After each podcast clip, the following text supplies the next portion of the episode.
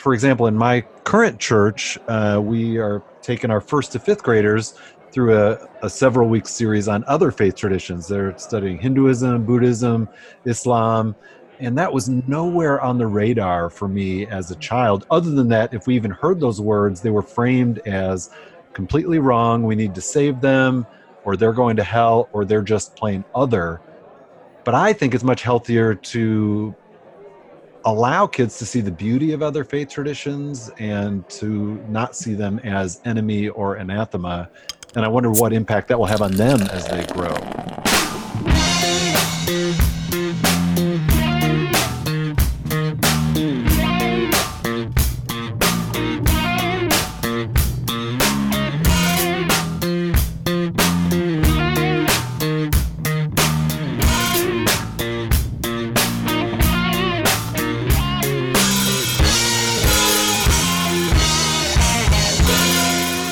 Welcome to episode 106 of Pub Theology Live, a weekly conversation on life and faith over a craft brewed pint, a fine wine, or whatever happens to be in your glass. You can catch new episodes weekly as the Reverends Shannon Meacham, Ogun Holder, and yours truly, Brian Berghoef, address and engage what's happening through a theological lens, usually with a good brew in hand. Pub Theology Live is happy to sponsor Vote Common Good Tour, which is a rolling caravan of preachers, authors, musicians, and do gooders who are inviting people of faith to move from fear to faith and consider how their vote might be, might be used in service of the common good. Check out their tour schedule at votecommongood.com and maybe they'll be rolling into a city near you. You can join our conversation on Twitter, Facebook, Instagram, the social medias using the hashtag PTLive. Follow at Pub Theology on those platforms and check out video clips from the show on IGTV. And you can watch the entire episode plus bonus material, pre show, post show, all that good stuff on YouTube. Get the extra content there. You can also leave us a voicemail at 980 PT Live 0 or 980 785 4830. Or you can send us your question or thoughts about the show to info at pubtheology.com. So, today, are you more comfortable with the familiar and the known, or do you have a proclivity to explore the unknown? Some say that uh, the greatest people in history were ones who were able to venture out into new areas and not let safety guide them.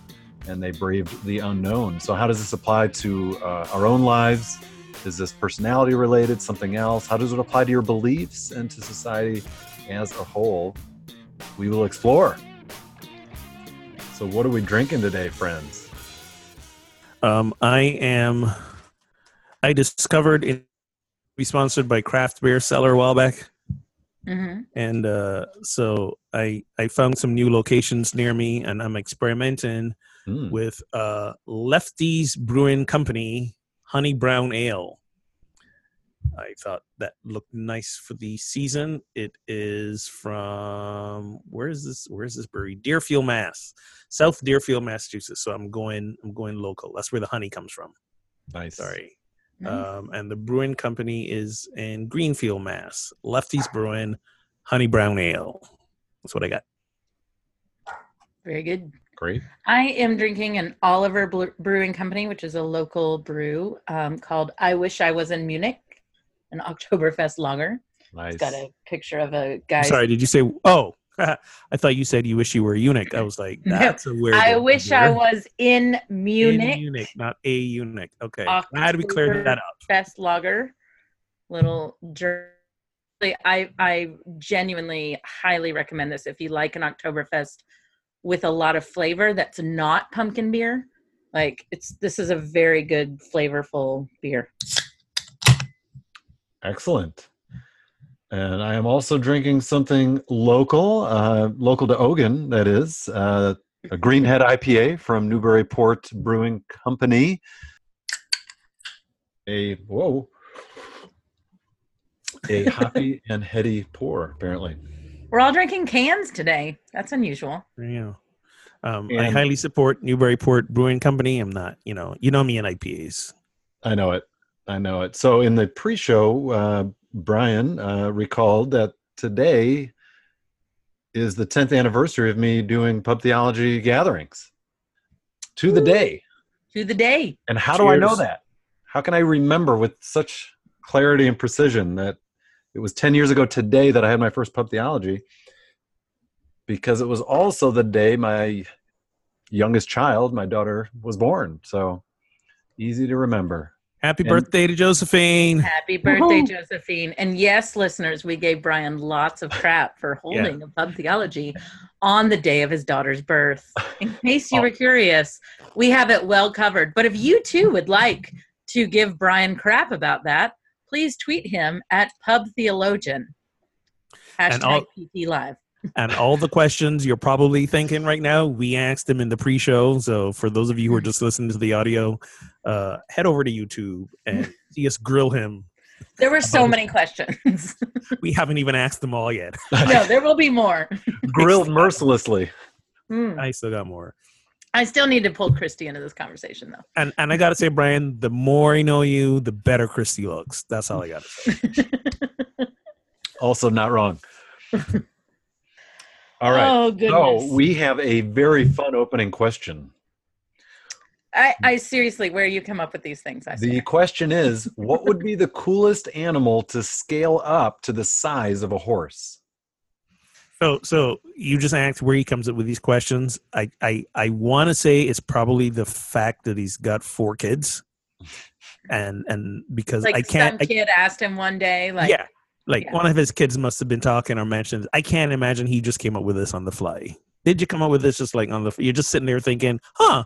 See, I think he's got like one of those books that sits like in the toilet that you like, you know, the like worst questions in the world kind of thing. worst question. Look at where this goes immediately. Worst questions in the world. Uh, well, the dumbest questions ever asked. The bathroom book. Fair. That's fair, actually. By Brian Berghoef. That's very fair. Um, well, the sources for these questions are many and nameless. So, uh-huh. yeah. Mm-hmm. Pulls um, them right out of his ass. He's in the bathroom after all. exactly. Um, wow, so not the size of a horse. Most questions. So, uh, so I got two. I got two answers I for to this. See a man about a dog, though. I got. I got. I got two answers. I got two answers. One, um, and and a follow up thing. If we if we can like like you like ride these animals like we would a horse. Yes. Okay. My first my first animal is a hummingbird. Okay. Oh. Whoa. Yeah, bird happens to be Whoa. my happens to be my spirit animal. But can you imagine throwing a saddle on a hummingbird and flying awesome. one of these things? That would be awesome hovering and terrifying and fast. Yeah, hummingbird that beak thing. That'd be awesome. That'd be awesome. And the second animal would be like like an ant an ant if you mm. could if you oh. can harness the ant like honey i shrunk the kids kind of thing yeah exactly exactly yeah. you know and and really able to harness that proportional strength that the ant has and use mm. it for your own wow you really thought about this he did uh, he did i did. i went a direction which is like what are super cute animals that if they just got really gigantic then they would get like even like and not scary but like so right. the first thing i thought of was like a lemur like Ooh. with their like giant eyes, like if they were the size of a horse. Like how is that not? Be... How is that not terrifying? That was because they're adorable. Out of me. Sorry, I was really loud.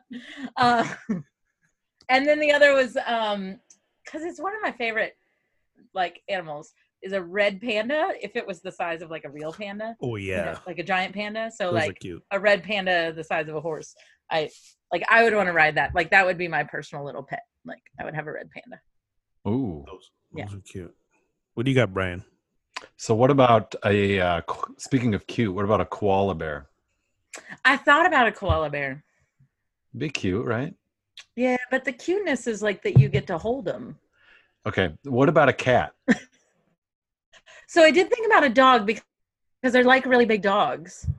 Yeah, but then they'll try to lick you, and then yeah, all that slobber. On the dog? On you if the dog tries to lick you. The well, size what about a cat? Like a cat? Have, Can you imagine a horse-sized cat purring? Oh, that would like shake the whole house. That'd be awesome. Yeah, and then Be like try, a like a jackhammer. right.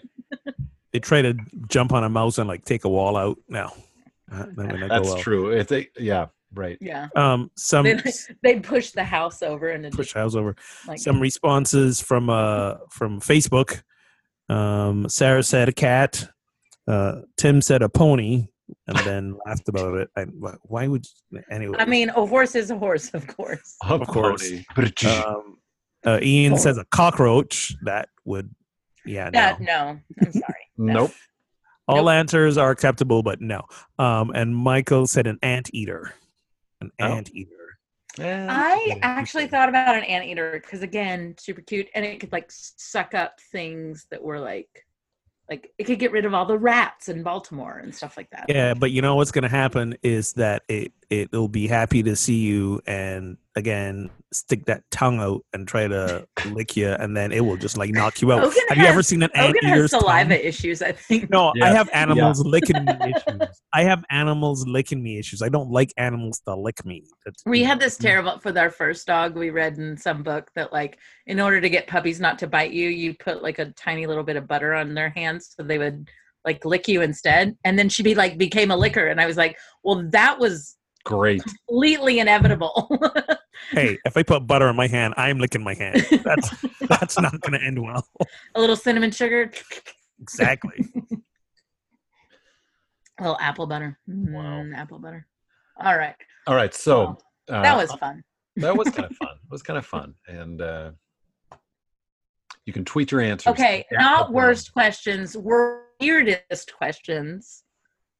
A bathroom book by Brian Berghoef. There you go. You're welcome. Exactly.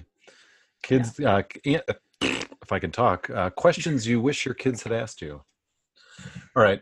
On a scale of one to 10, how open are you to new experiences? Do you prefer to stay with the known and familiar, or do you tend to want to venture out into the unknown and the unfamiliar? Yes.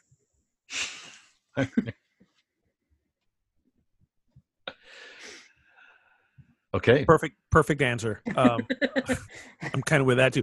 Uh, on a scale of one to ten, um, I'd say anywhere from like a six to a nine. You see, uh, to you know, to On, All right. So you lean towards, so the scale is about new experiences. Uh, yes, So I, I, 10 I, is all in for every new is- experience ever. Yes. right. And Um, one is no, I'm going to stay at home and never do anything ever. Well, or I'll just stick to Or- my familiar routine. Yeah. My routine and my Right. yeah. Okay, got it. My favorite Um, flavors, my favorite vacation spot, I'm whatever. I'm all for I'm all for for newness. I, I, I like the feeling and the adrenaline and the endorphins of of of new. Um, and sometimes it's new stuff is also very exhausting, and I just want a nap um, because there's a lot of energy that has to go into to adjust into the new, finding the new, uh, integrating the new into what already exists. It's it's it's exhausting sometimes. It's it it can be worth it so like when I'm just in a mood of like, you know I don't feel like spending a lot of energy, that's when it dropped down to like a six. I'll just Google it and see what other people say about it. But then, you know, I'm like, I'm I'm good. Yeah. And we can get into the specifics of in what areas do you maybe tend to try new things and what areas do you tend to do familiar? Because it depends on the context. But Shannon, fire That's away. true. When it comes to familiar, oh, Or not. it's ice cream. Like nine Right. times out of ten, if I go to a place to get ice cream, I'm getting vanilla. Really? Okay, sorry. That Yeah. just put you at a minus one on I was gonna say, I think What's that's worse than Brian's leaving No. his daughter's birth for oh, other- wow. Really? Woo. Hate vanilla that much, do you? That's a, She I, like like vanilla. vanilla ice cream, but that is like to to to nine times out of ten go. Now I will say this: if you're trying, like, if people can do vanilla well, then they do ice cream well. So Yes. that's like what That's you're true. doing. That is Right? the standard. That is the Okay. standard. So And if you're like trying out an ice cream place and you're like, I'm gonna try your vanilla because if you do that well, then you will do ice cream well. That is a base flavor. Plus, there are also a lot of nuances to the flavor of vanilla, depending on how the person does it. So Alright. you know, it's like it's I like take red. it back then. Brian's worse. Thank you. back in the doghouse. All right. So we've heard Ogun's vanilla answer, uh, Shannon. So I am a creature of habit. I really am. I love routine. Yeah. I go to the restaurant and I order the same things because I know that I like them and I Yeah. know that they're good. Um, but when it comes to something like, say, beer, like I try everything ever. Like Right. I'm all about trying all the things. But beyond like taste and stuff, you know, we were like in, we were talking a little bit about like faith and a new somebody challenging a new idea and am i willing to adventure to think a new thought or Right.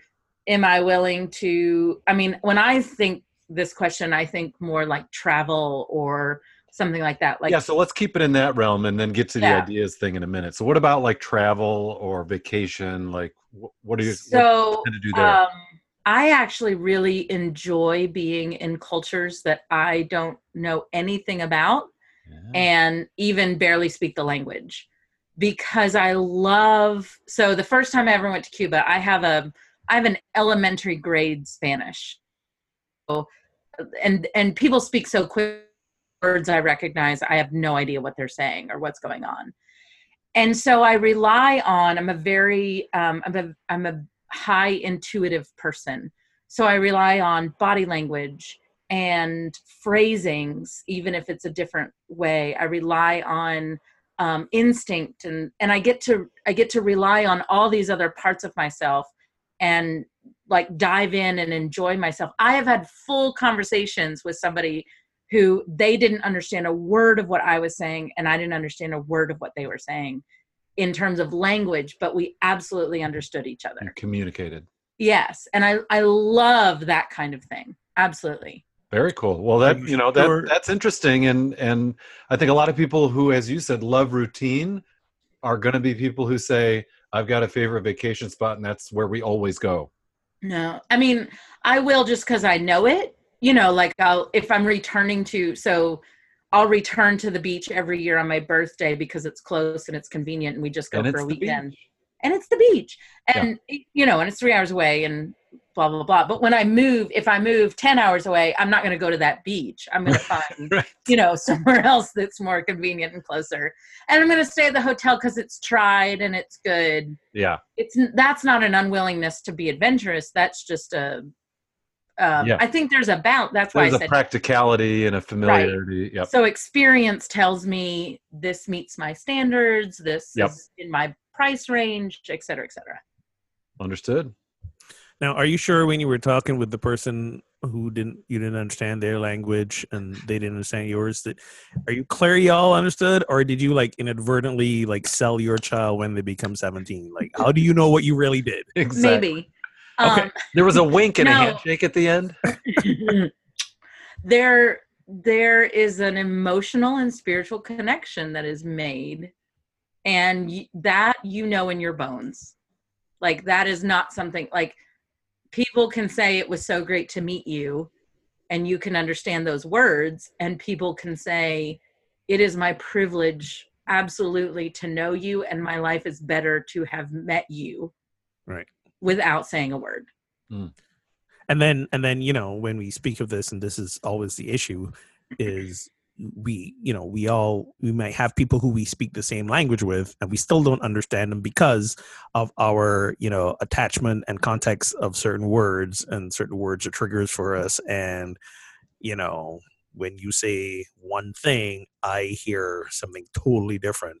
Right. And then next thing you know i bought your child again even though we speak the same language or something like that or something like that Yeah. Or or we end up offending each other. We don't necessarily Exactly. have to sell children into slavery. In the well hey that offends me so there you go so yeah, so I I don't know. I mean, I'm I'm forward to. I have a year. I have a 2019 um, upcoming of a lots of new adventures. oh yeah. Um, so here's well, so let me tell me. So as I look forward to 2019, I have three very specific, well, four trips planned. So one is to the beach for my birthday. Regular trip, we go there every year. We Perfect. hit a mix of the same restaurants and different restaurants and the same hotel and blah blah blah blah. Um, the second is to Greece, and I am very much looking forward to that. I speak not one word, although I did download um, Duolingo's Greek app today, and I'm gonna start doing And that. you'll watch my Big Fat Greek Wedding a couple times. I- a couple of times, you know, like whatever, you know. I but I will be completely a stranger in a strange land, one hundred percent. Yeah. Um, with help, like I will have people that speak language, um, as our tour guide and whatever. The third is we are taking the family. It's a secret. Um, we're taking the family on a Disney cruise. I know. Oh. That one is my least like I'm least excited about, not for the kids or the adventure, but because I um ever like and I'm actually looking forward to everything being done, but it's the whole cruise ship thing, I'm not so sure. Like so that's where you get a little I'm all for adventure. I'll go to Greece and not know anybody. I'm on a boat for 5 days. Like that's where my like adventure like that starts to feel weird, right? Not just the not just the boat, a Disney boat. So a you know boat. you know all your senses are going to be assaulted all the time. Exactly. So like that that's more of where my nervousness comes in with that. And then the last we're going to the Newport Jazz Festival. I've never been to Newport, Rhode Island. Um, I've been to several jazz Nice. festivals, but not one this big Sweet. and on this scale. And and so again, there but there's nothing for but excitement. And there, it's scaled up to the size of a horse. That jazz Uh, festival. That is that is a jazz festival on the size of a horse. I thought this was supposed to be a sabbatical year. That all it is a sounds ex- exhausting. Like seriously, No, it- tired already. You guys, that is five. That is five Oh weeks of sixteen. Sixteen weeks Still. sabbatical. Sounds weeks. awesome. I know, right? And the rest of the time, I get to build stuff around my house, which I'm super psyched about. So I will say, No, I can't uh, sit still. There are some things where I'm a creature of habit and like familiar also, and there are some things where I like to try something new. Totally agree on the beer. Like if I'm out on a at a at a bar or a pub, uh, like for our weekly pub theology gathering, I'm almost always trying something new just because it's fun and interesting, and I like to try to expand my beer palette and see what different breweries are doing, and and that's just fun. Um, but you know, there's a a minimal uh so it's the uh, you know there's a tiny unknown but a minimal cost. Like it's still beer you know? You know like i might Right. not that might not be my favorite but it's not the same as going to a culture where i don't speak the language and there's a bigger cost to if if i don't like how that goes you know what i mean? Um but i but i too enjoy different cultures different places. When we take vacations we tend to nearly always do something different than we've done before. Um and we don't plan out the trip, which may not be wise, but um, I'm not sure if that's because we like spontaneity and serendipity or because we're just a little lazy. You know, it's probably a little both. Um, but I do enjoy new things that way. And, you know, if I'm like, since, you know, as a new church pastor, we don't have a church building, I don't have a church office. So I'm often looking for different places to work, like different coffee shops. I don't always want to go to the same spot. I sometimes think, I feel like I've tapped out the energy of that place. I want to try something new and just get a different sense of what the vibe is in that place. And, and I like doing that. so Um, that actually leads me to a follow up Yeah. question I was just about to ask, which is then, you know, on the flip side, how quickly do we get bored with a thing? mhm. like how quickly do we want to move on and is that a good thing because and and the reason i ask this is because so um in in i think a lot of churches and denominations go through this but but in unity and new thought faith traditions like unity is it's almost like a badge of pride to be like what you call going through the revolving door as in Ah. you know people will come in sample for a little bit Yeah. and then go on to the next thing you know church hopping church hopping becomes like a career for some people and then they say they belong to like seven or eight churches and Yeah. and for me it's like I, you know i always say i not that there's anything inherently wrong with that but you're doing yourself a disservice because one you're not getting the chance to really invest in the community connect with community and two even if you're doing like belief hopping you know you're buddhist today you're you're, you're hindu next month whatever that you never give yourself the opportunity to dive in to get the deeper wisdom of any one faith so for me sometimes the interfaith and uh, eclecticness can can can work against you. It could be a, a, a surfacey thing rather than getting more of the Right. and and not just different faiths, but even just different communities of faith in the same tradition. You don't allow Yes. depth of relationship and depth of personal um, accountability and, and connection and and relationship. And so I thought you were actually going to talk not about parishioners going to different churches, but pastors going to different churches, because I think that can be a thing too, where you know I've I've seen clergy who oh I've been here for three four years, I'm ready for something new, and I you look I get that because after four years of preaching to the same people every week, you know it gets challenge you know it's challenging to continue to push yourself and push them and not feel and feel like there's new things to say to this community that you've been in relationship with for that amount of time. And so i you know i don't begrudge anyone you have to know what you can do and and all of that. And i think there's no easy answer to how long should a pastor be in any one given setting because there's a lot of factors there. I've seen some do 30 years in one place and it's great i've seen others do 30 years in one place and people wish he left 20 years ago Right. you know Yeah. Let me let me ask you this: When you are attending a different, not just church, but like a different denomination, something outside, do you have a tendency to wish that for the familiar, or do you have a tendency to like enjoy hmm. the difference? good question Well, I if I don't got to be at my church on Sunday, I don't go to anybody else's. Well, Uh, with- Right. I like we take the day go to off. things like Thanksgiving ecumenical this services pillow is so familiar Wedding. right because i can't because because i can't and and it's not because i want to sleep longer that is a major part of it but i can't walk into a church and not take off my my minister pastor hat Absolutely. you know and taking mental notes and all like it becomes a stressor But you go to a funeral right and somebody it's a different denomination or it's something else and you're sitting there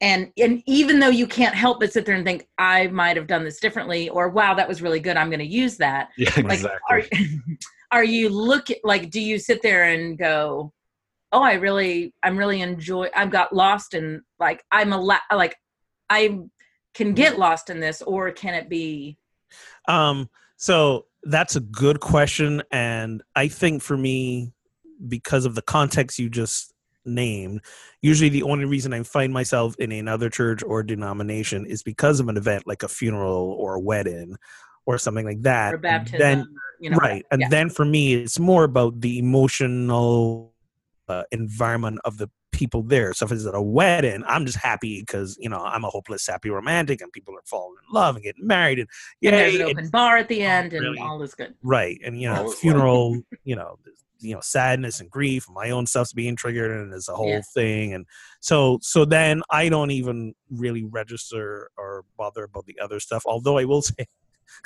i uh, a congregant of mine recently lost her husband which is not the funny part but he he was a total different denomination from her. Hmm. and um this was not a sudden death and he'd been in hospice for a little while so he actually planned out his whole funeral service. And there were these four ministers that he was really good friends with who he referred to as the four horsemen of the apocalypse. And shortly before he passed away one of those ministers passed away so his Mm. wife asked me to fill in for that minister so i basically was writing shotgun for death as the fourth horseman of the apocalypse which was which was again fa- fascinating because while we could kind of all laugh and be humorous about it i was kind of like you know from from a theological perspective i was just like why why why are we why are we making this a thing uh, Right. you know so it, it was a little weird in that way but um but yes I, I i i think if i'm gone too long from the familiarity and of of unity of my church of my my Mhm. you know belief system yeah i do start to miss it. So like when i go home to barbados for three weeks right. and my mother's like please come to go to church with me and i say no because one i'm on vacation and I, i'm i so to walk into another church is work for me and two you know i i think i'm so departed from Yeah. from the theology um and i've come a long way to be not making her wrong about it. I don't make her wrong about what she believes and what other people believe. Um, Even though she might be wrong, but you don't. Oh, she definitely is, but I'm not, I'm, I'm not rubbing it in anymore. we we used to have really bad arguments. You about, have you have an agreement. right? We agree to disagree on it. but but but yeah so so but i also know that i go to a church service when i go home first of all it's almost three hours long and right. i know about a third to halfway through especially when the preacher starts preaching or you know that praise and worship has just like you know invite music has invited me to give my heart and soul to jesus and praise jesus and love jesus and worship jesus for like the upteenth time amen. and i'm just like you know i can't i i, I just can't. So, so I don't set myself up for it anymore. Just don't go. So um, Wayne Dyer says you can look at yourself with new eyes and open yourself up to experiences that you've never even considered as a part of your own human potential, or you can do the same things the same way until you reach your coffin. And I think he's there talking a little bit about um, familiarity of, I mean, he's talking about a few things, but familiarity of behavioral patterns or ways that you see yourself and that we can sort of get in the trap of i always am this in this situation or if people expect something from me i'm going to and and especially negative self thoughts like i always screw this up or i'm never quite good enough or i can only do this a certain way and i think he's trying to say if we can allow ourselves to see ourselves from a new angle or a new perspective we might allow ourselves to to show up in the world a different way a new way. And that this sort of familiarity of behavioral thought of behavior and behavior rooted in self thoughts we can limit our ability to experience more of the world and more of ourselves. Yeah well i think that's a really important point especially when it comes to a long-term um, relationship with someone else right? Uh, so my best friend and I have been best friends for um, over 15 years, going on 20, right? And not quite, maybe 15. So, you know, we have very distinct patterns of our relationship, and I play this role, and she plays this role, and et cetera, et cetera. And like, it's it's okay every once in a while for us to get out of that, which causes friction and actually causes a fight between us or a rift between us. You know we go through stages where we talk every single day and in a lot of ways aren't just best friends but become each other's partners and like because from our spouse we're not getting what we need and and that has happened in the past. And that's both a healthy and unhealthy dy- dynamic right? And then there's times where we don't talk for a while and then you know there's this why aren't we talking? What's going on? And and having to work through that. Um but but breaking that will you always et cetera et cetera. And will you never what like fill in the blank. And and i think those are really dangerous things in in any relationship to whip out right? Those are that's yeah. those are fighting words. Like and when you start to believe that at your about yourself well i just can't do anything right you know like that's that's a problem when you start to believe that about yourself and that that's your role in this relationship right. is that you're the one that can't do anything right i mean so it's our responsibility in ourselves to keep that part i mean whether or not we're talking about adventures and travel or food th- that's not as important renewing yourself day by day as a as a person. Yeah good.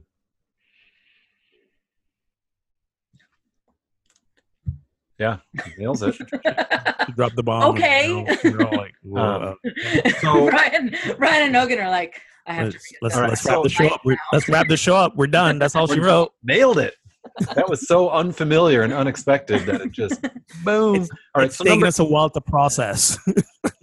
Sinking in so, how um, does a person's predilection to the familiar apply to spirit one's spiritual life and theological beliefs?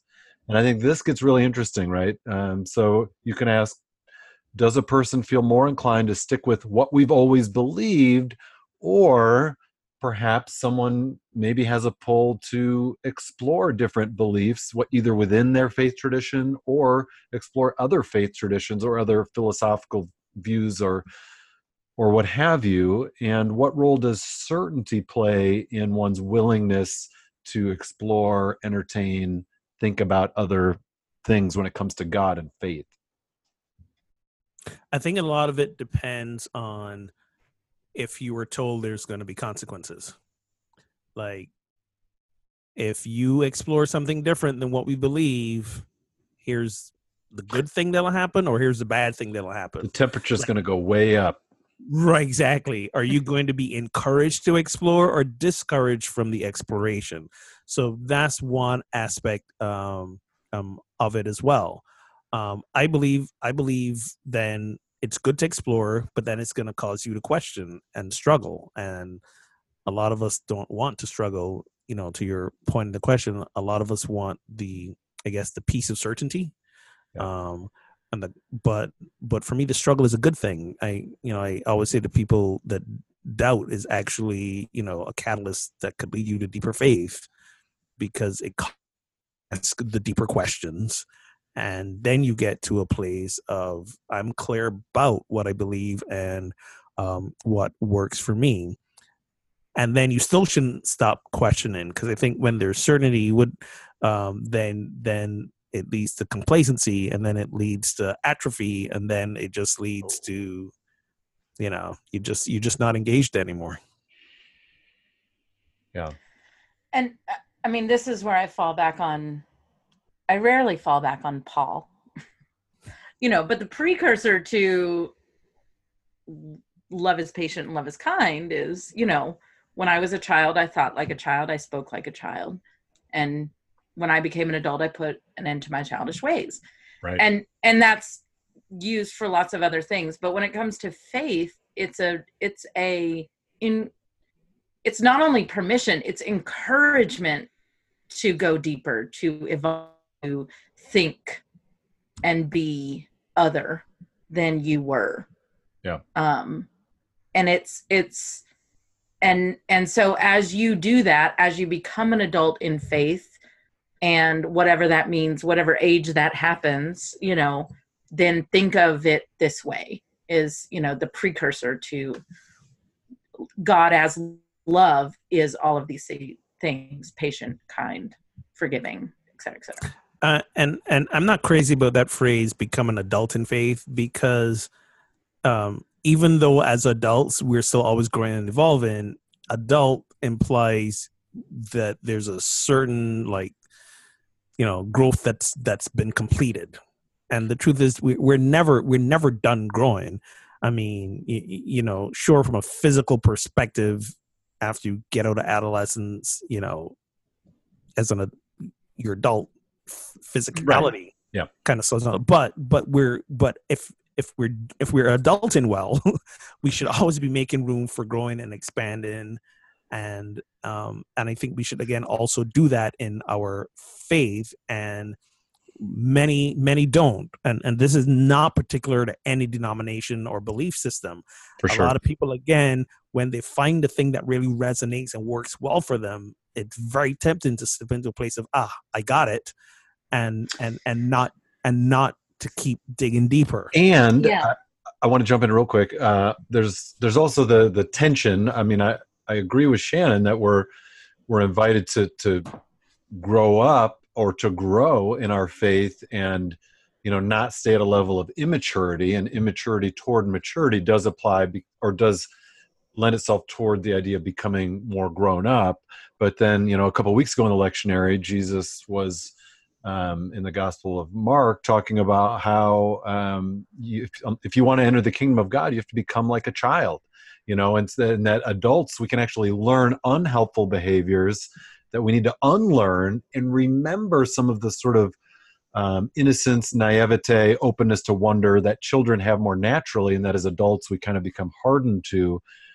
So that, you know, the, the language is all limited, and of course, anyway. So just wanted to throw out the that text. But no, you're you're you're right. Balancing adult- the, the the childhood analogy or becoming like a child with the growing up and being an adult. I Yeah. think both those things are true, and it kind of depends on how we're phrasing them. So first, you know, quoting Paul here, so everything is up for grabs. But you switched on Paul real hard there. I do. I mean, I'm just, you know, I love and hate everything about him. So Love you, Paul. You blowhard. you're right, exactly. You suck. Anyway, so I, I mean, there's that. I I- and I again, I that's this is hard language because I guess for me, what that meant specifically was to the the childlike faith to me in this context meant the spoon fed Yeah. there are specific answers to every question that you have Right. and you must believe this answer and it is uncomplicated and and and and And Um, simplistic in a in a yes in a not not final form way or something. Right. exactly Yeah. right and there's there is a formula to it right Yeah, ooh. whereas you know the the what i see as the adult faith here the ma- more mature faith is question seeking um knowing le- like knowing less than you know and believing more like making your Yeah. faith carry you of like i don't know the answer but here are the thing here's the depths of things i believe Yeah, right yeah. so um, an, a place of knowing to a place of believing I, I that's where i feel this language comes in um i have to tell you so two weeks ago i was at my grandmother's 95th birthday party and um all of my cousins most of my cousins descended on and my aunts and uncles. So my grandmother had six children and then there are i think there are 11 grandchildren and then all the people that married in and now great grandchildren and et cetera et cetera. And So- and would it be would it be fair to say you were really excited about going there? i i i had mixed feelings. I was going alone so there was some excitement about like hanging out with my family without children But but it's there's like 40 people in my extended family right Okay. and we were all crammed into well we were sharing two houses and but i got to hang out with my cousins and i'm on the older end of my cousins right so it goes from 40 to 23 those like my cousins and Mhm. i'm on i'm on the 40 end so um You're on the Anyway, avant-garde edge. I, uh, right like i'm on i'm i'm on the cutting edge of that you're, the, you're, you're the fine wine edge. So I was talking to my sister before we went, and I was like, well, maybe we can let the adults go, blah, blah, blah, blah, blah. And then I like stopped myself and I'm like, oh my, I am an almost 40 year old woman with four children, and I still don't consider myself in this context an adult. So an adult is a very relative. Oh, we, thing. listen, we have we have extended family, Christy's family. They'll do stuff for the adults. That does not include Christy and I and siblings who are in our mid forties. Right, exactly. Exactly. So all of this But for is the record, very- I'm still early forties. uh, for the record, yes, of course. And mean, for the I'll- record, and for the record, I would I would rather not be included in the stuff for the adults. Just Right. gonna put that out there.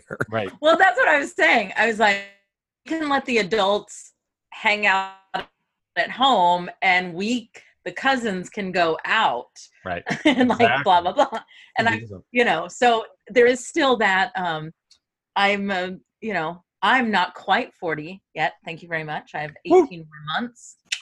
Not So that there's anything get- wrong with being 40. We we need two categories. We need like like the season or senior adults and like the junior adults. But see, even then, they're celebrating their mother who's Right. 95. So, like, even to my 70 year old mm. father, he's not the senior adult yet. He's still in, in the child. I'm someone's He's child. He's still role. the child. Exactly.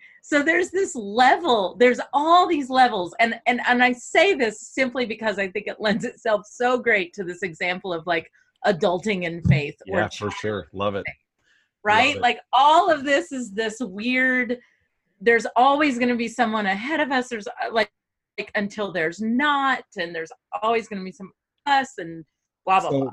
so I want to um, explore, think about how your faith is presented to you as a child and what impact that has on your ability to explore new ways of thinking or new faith traditions when you're older. I was presented with a very concrete, very, we are sure 100% beyond a doubt that we have the correct faith, and not only the correct faith, the correct version of the correct faith.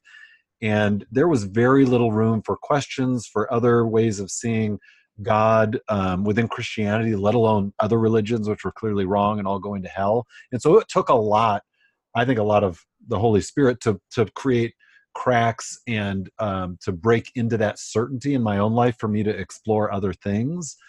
But for example, in my current church, uh, we are taking our first to fifth graders through a, a several week series on other faith traditions. They're studying Hinduism, Buddhism, Islam, and that was nowhere on the radar for me as a mm. child other than that if we even heard those words they were framed as completely wrong we need to save them or they're going to hell or they're just plain other. But i think it's much healthier to allow kids to see the beauty of other faith traditions and to not see them as enemy or anathema and i wonder what impact that will have on them as they grow.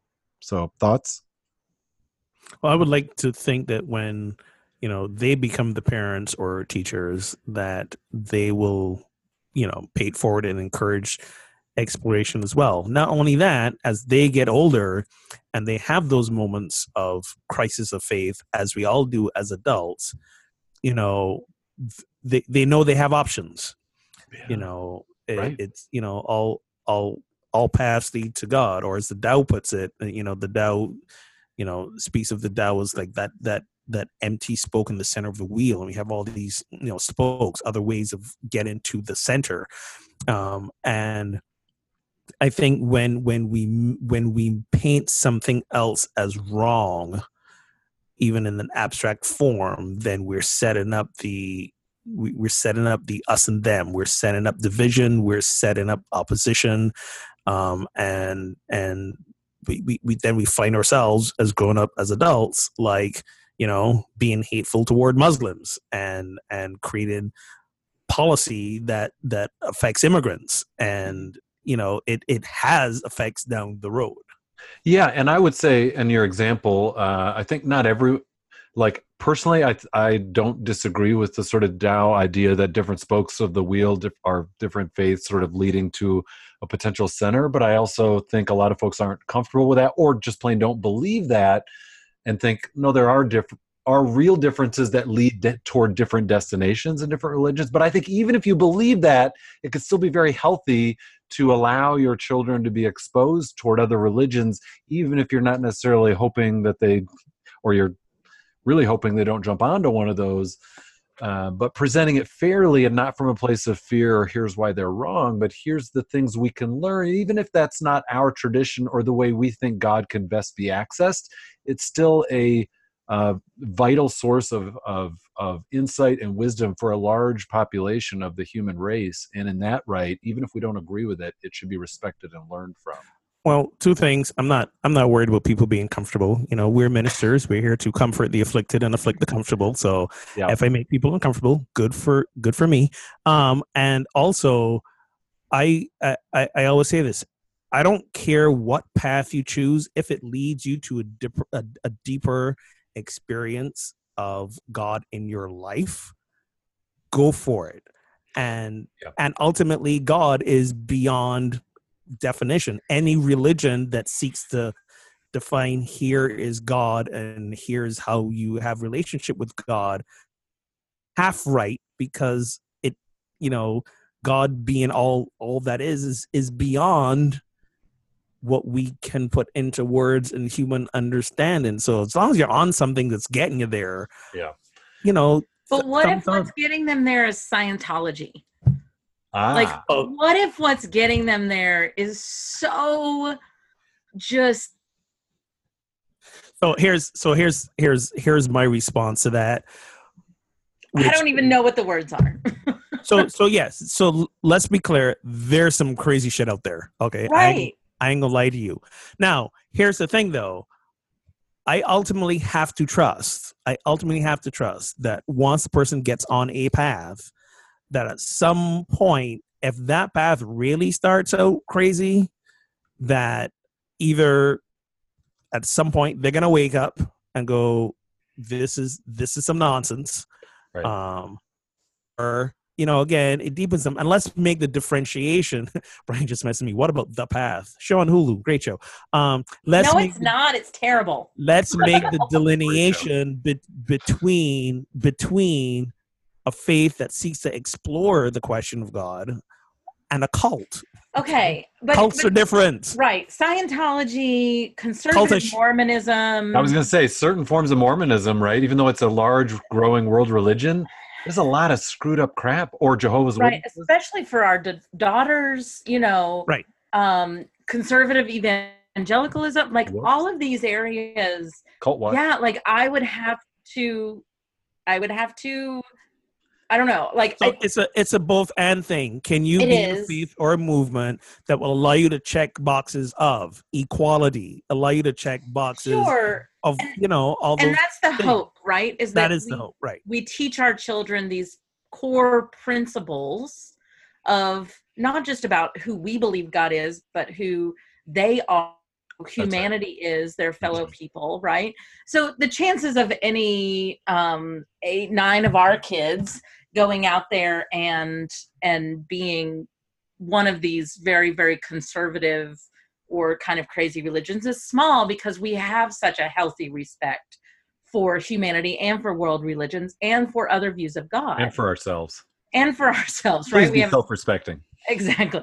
uh, you know, and I was thinking before I got to kind of oh God, what about Scientology kind of thing? Like I was thinking, I you know, I think a lot about, um, you know, my children are kind of being raised in these two minister house, like they they're, they're double PKs, right?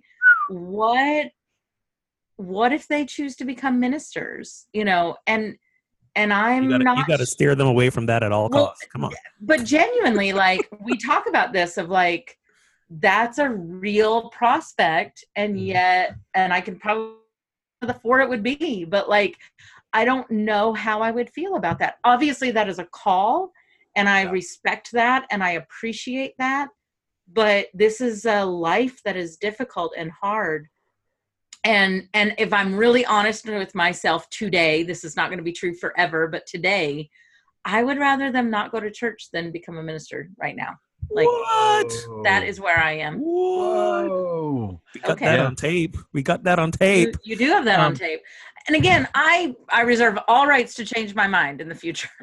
Yeah, Let's let's edit that part out. no i'm fine with like because because that's part but Right. that's part of the exploration of faith. I need to go there and to say these are my true feelings.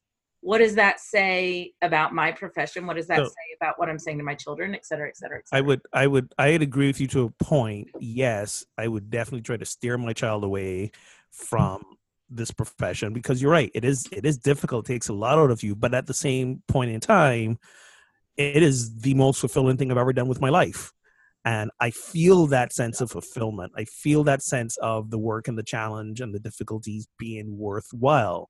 I, I don't, I don't say to myself, "Oh my God, this is so much work. Why am I doing this?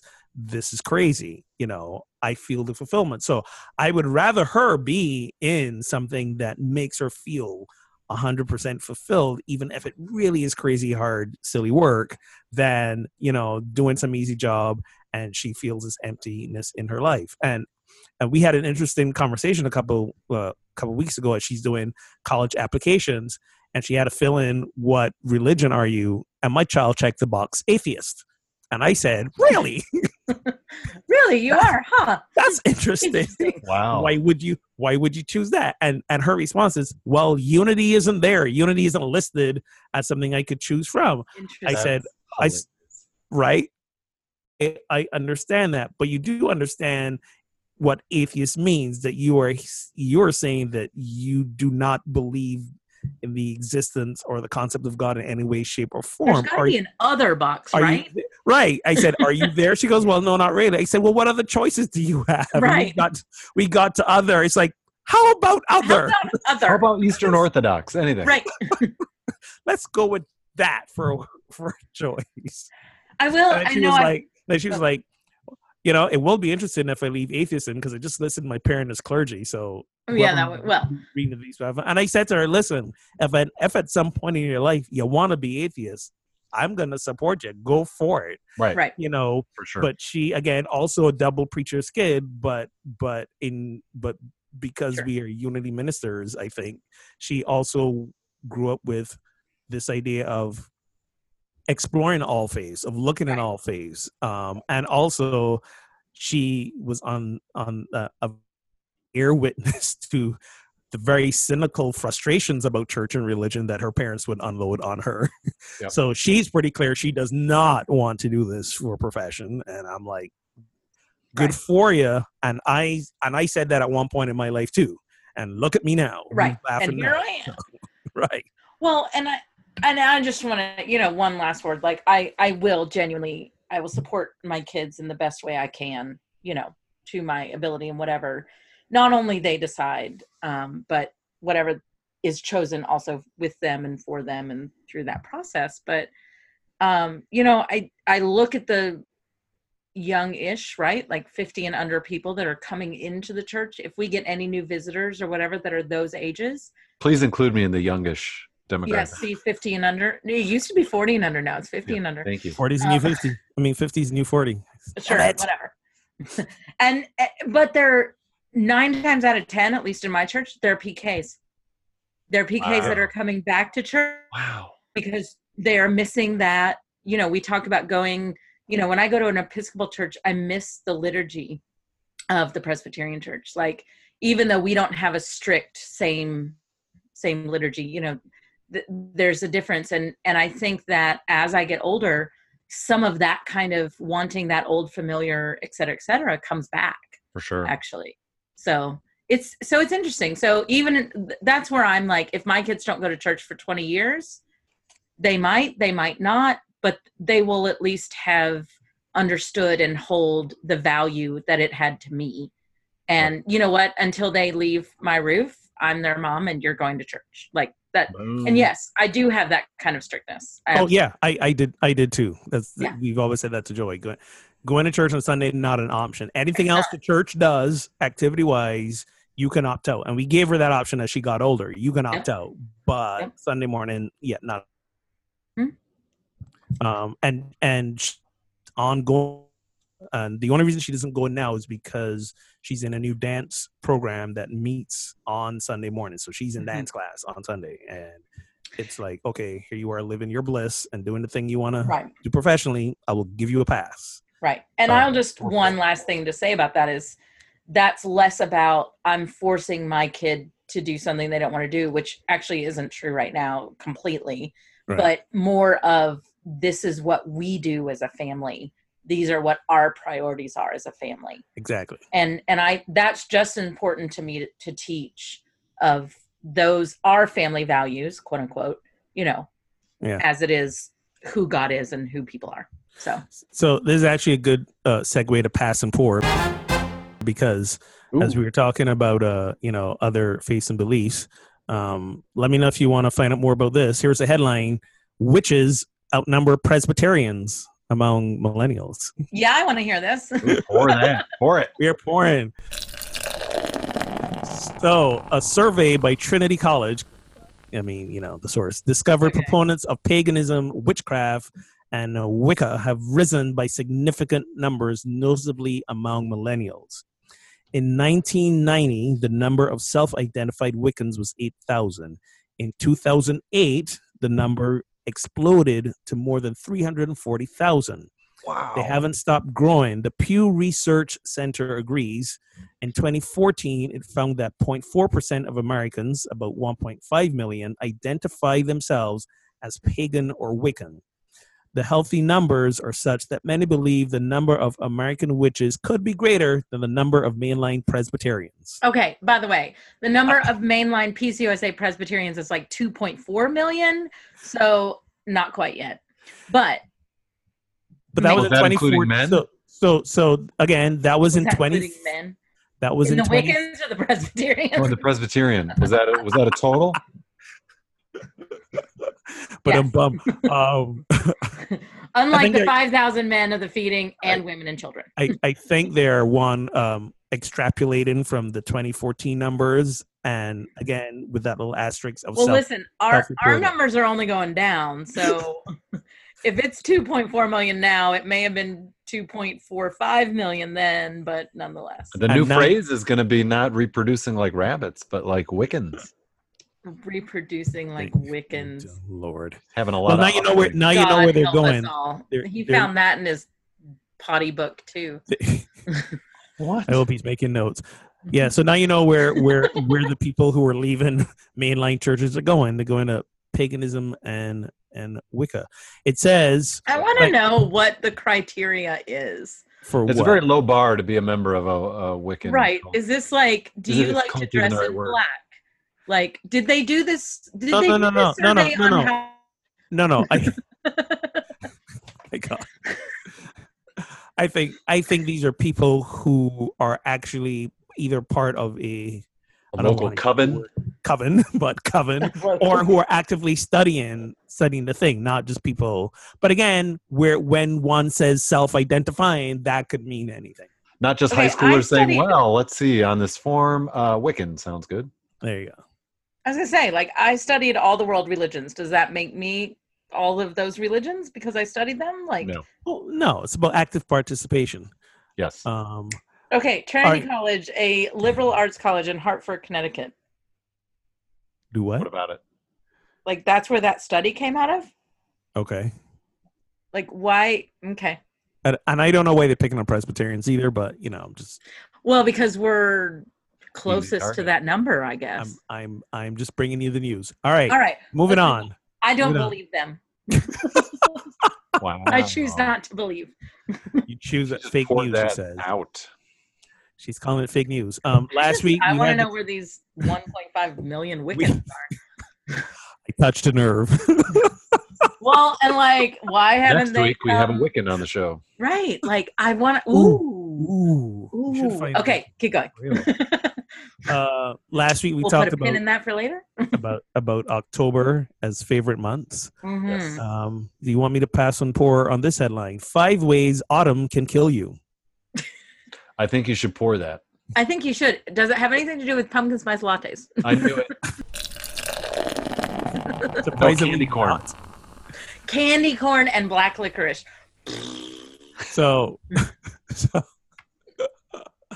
uh, black Ric- licorice, a callback to the pre-show, or is that the pre-pre-show? I think that don't was the even pre-pre-show. I think we were not recording. We were For For not all, recording. all those who are curious, black licorice and candy corn suck, Are and so does amazing. Brian. Anyways. Alrighty, I'm uh, so really hard on Brian today. Brian, I apologize, and yet I don't because you deserve it. Uh, What can I say? all right. So we're three weeks into fall, and apparently it's a miracle you're even here to talk about it. Someone put together a list of ways autumn can kill you. One, sun glare. Because we I- stop wearing our sunglasses. No, as the days get shorter, the sun is more likely to be right in your eyes during peak commute times in the fall. and we forgot our sunglasses. Sure, why not? Okay, I'm confused by that one. Listen, that glare, man. Sometimes sunglasses don't help you. You know, I forget my sunglasses in the winter in the snow, and it's like "Rah." Exactly. Yeah, Yeah, right. right. Number two, wet leaves on the ground. The mold kills me. Yeah. There's the mold, but they also get very slippery, Oh, cause slippery. falls, and and See, why is it a banana peel? Uh-huh. It should be wet autumn leaves. just saying. Number three, If you have deer. a slip and fall, better call Saul. Better- No. They're not a sponsor of this show. I wish they would be, but they're not. Number three, dare.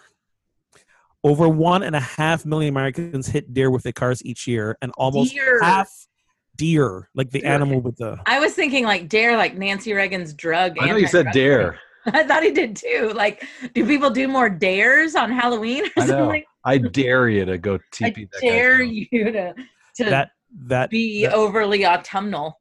that might be on the longer list. All right, deer. I think Shannon's in her second beer. I am on my second beer. Deer. I don't have anything else today. Over one and a half million Americans hit deer with their cars every year, and almost half of these happen in October, November, and December. Yeah. Hmm. My husband hit one a couple years ago on Thanksgiving Day. There you go. Okay. Number four, fireplaces. They're involved in about 23,000 house fires every year, and most of these happen in the fall. It's fall, you fire up the fireplace. You don't get that, you don't put that, that what do you call it, the gate Why around. are there with more Fine. fire hazard things in the fall than there are in the winter?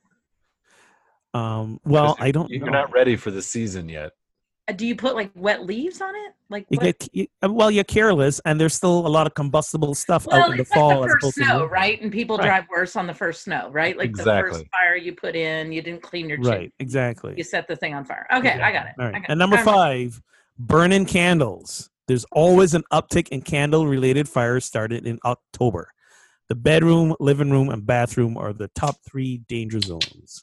And one fifth of fatalities involve someone falling asleep with a candle burning. I've done that. There Yeah, I have two. So there you go. Y'all wanna y'all wanna like revise your your glowing praise of October from last week's show? Nope, Nope. I'm good. Y'all are a mess. I still Uh, think it has more to do with this slow killing, like fat content and sugar content of pumpkin spice lattes, but nonetheless, still. Oh, some of us And- never drink those.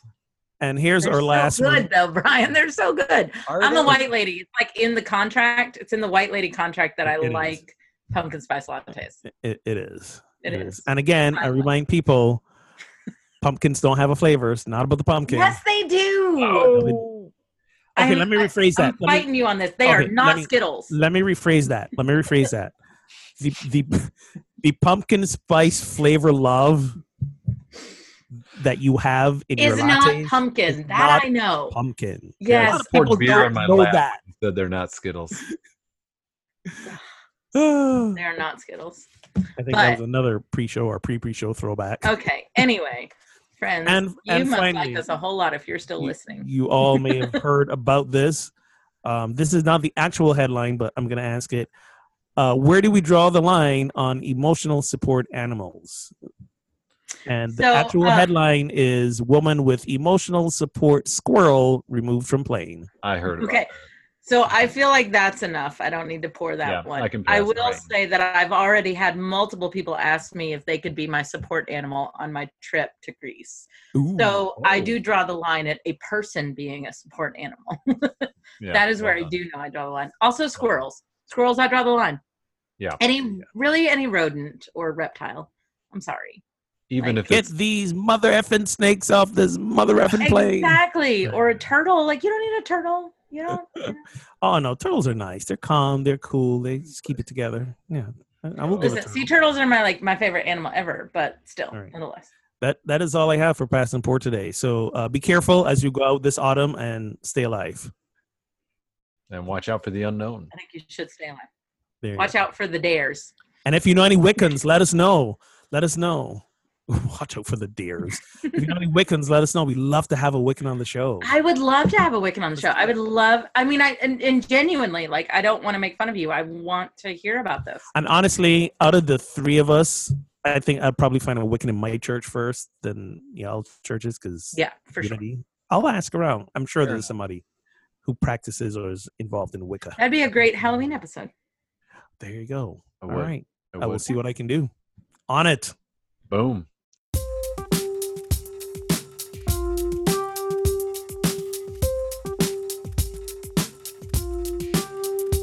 Well, thank you, friends, for tuning in to Pub Theology Live. You can connect and spread the word on social media. You can listen anytime, of course, on SoundCloud, Stitcher, Google Play Music, or iTunes. And we'd love to have you rate us there. That helps other folks find the show and expand our listenership. And if you want to watch uh, the hijinks uh, that happen pre and post show, you may do that uh, on YouTube or the New Thought channel or on Instagram TV, IGTV. You can check us out there as well. And if you want to find or create a pub theology in your town, you can check out pubtheology.com for our national directory. That's a big map uh, where you can check out if there's one happening. And if there isn't, you can find some resources to start your own. And don't forget our good friends on the Vote Common Good tour. You can check out where they're stopping at votecommongood.com. So until next time, friends, drink responsibly and keep those conversations flowing. Cheers.